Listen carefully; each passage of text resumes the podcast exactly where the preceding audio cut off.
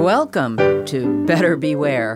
Here's your consumer watchdog from WFHB Community Radio with the latest information and helpful hints designed to keep your head out of the clouds, your feet on the ground, and your money in your pocket.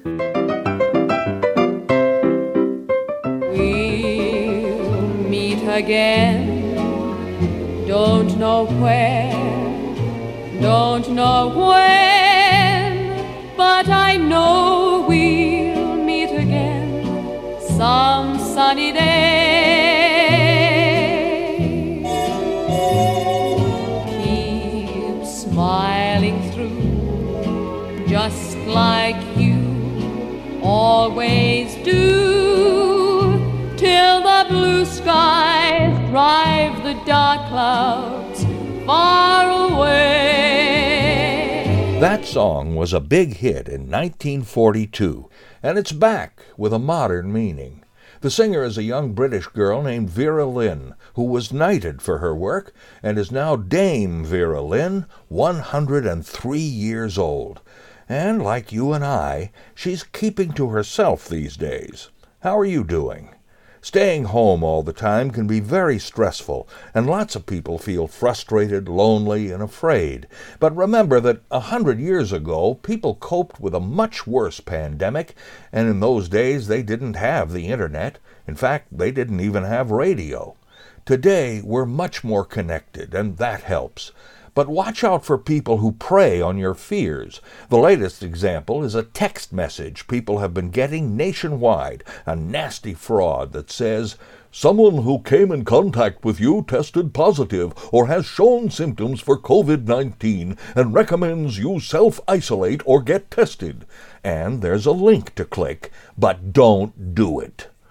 And don't be a news junkie. Worrying about things you can't change is never a good idea, and nowadays it can be downright dangerous. If you or someone you love is having trouble keeping it together in isolation, do stay connected.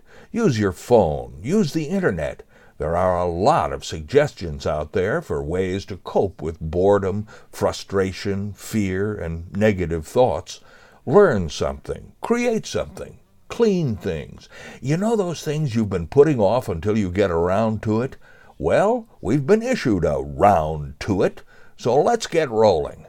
When one door closes, another door opens, and you've got the chance to look for things you can do instead of obsessing over things you can't. Knowing a little history can help a lot, because it's good to remember that things have been a whole lot worse and then got better again. I'm Richard Fish for WFHB News and Public Affairs. We'll meet again. Don't know where, don't know when, but I know we'll meet again some sunny day.